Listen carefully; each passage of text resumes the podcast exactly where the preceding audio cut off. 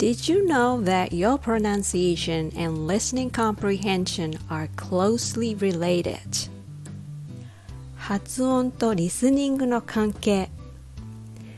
英語の勉強において発音の勉強はついつい後回しにする人が多いのではないでしょうか。発音は重要じゃない。通じればいい。それぞれの国のアクセントがアイデンティティになっていい。心が通じ合えればいい。とよく言われます。私もアメリカに住んでる間はずっとそう思っていました。過度に発音にこだわりすぎて英語を話せなくなってしまうのは困ります。さらに緊張して筋肉が硬くなったり呼吸が浅くなると余計に正しい発音ができなくなってしまいます。英語を流暢に話すためには喉や周りの筋肉をリラックスさせる必要があります。私は日本語を話す時と英語を話す時の喉の緊張感の違いをよく感じます。スタンド FM で1分間英会話レッスンをほぼ毎日収録していますが日本語と英語を交互にしゃべるとき喉の使い方が明らかに違うことを日々実感しています。しかし私は日本に帰国して以来どうしたら日本人の英語が伝わらないから伝わる英語になるのかと真剣に考えて悩みました。それで最近得られた結論はやはり発音にあるということです。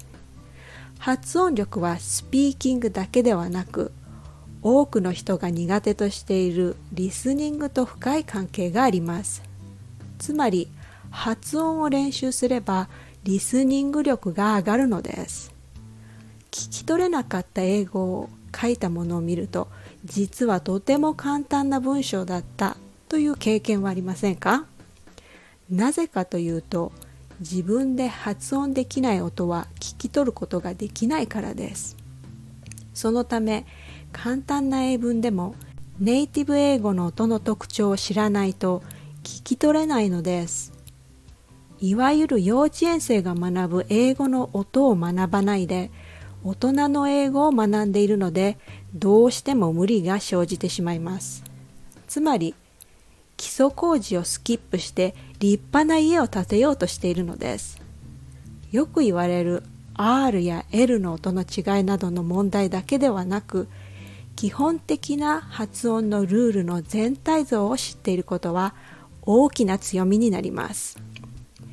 発音力は英語学習におけるオールマイティパスです。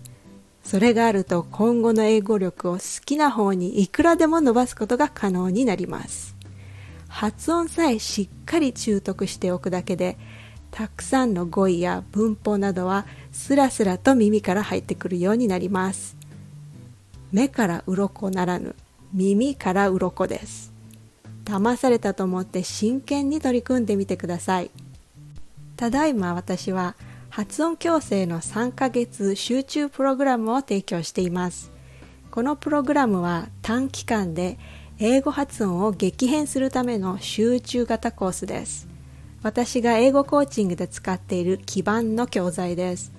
思った以上の効果が出ていますのでこれを短期集中で毎日やると発音が急成長すると考えられます。ご興味のある方はリンクをクリックしてください。Please feel free to contact me anytime and we'll practice English pronunciation together. Thanks for listening.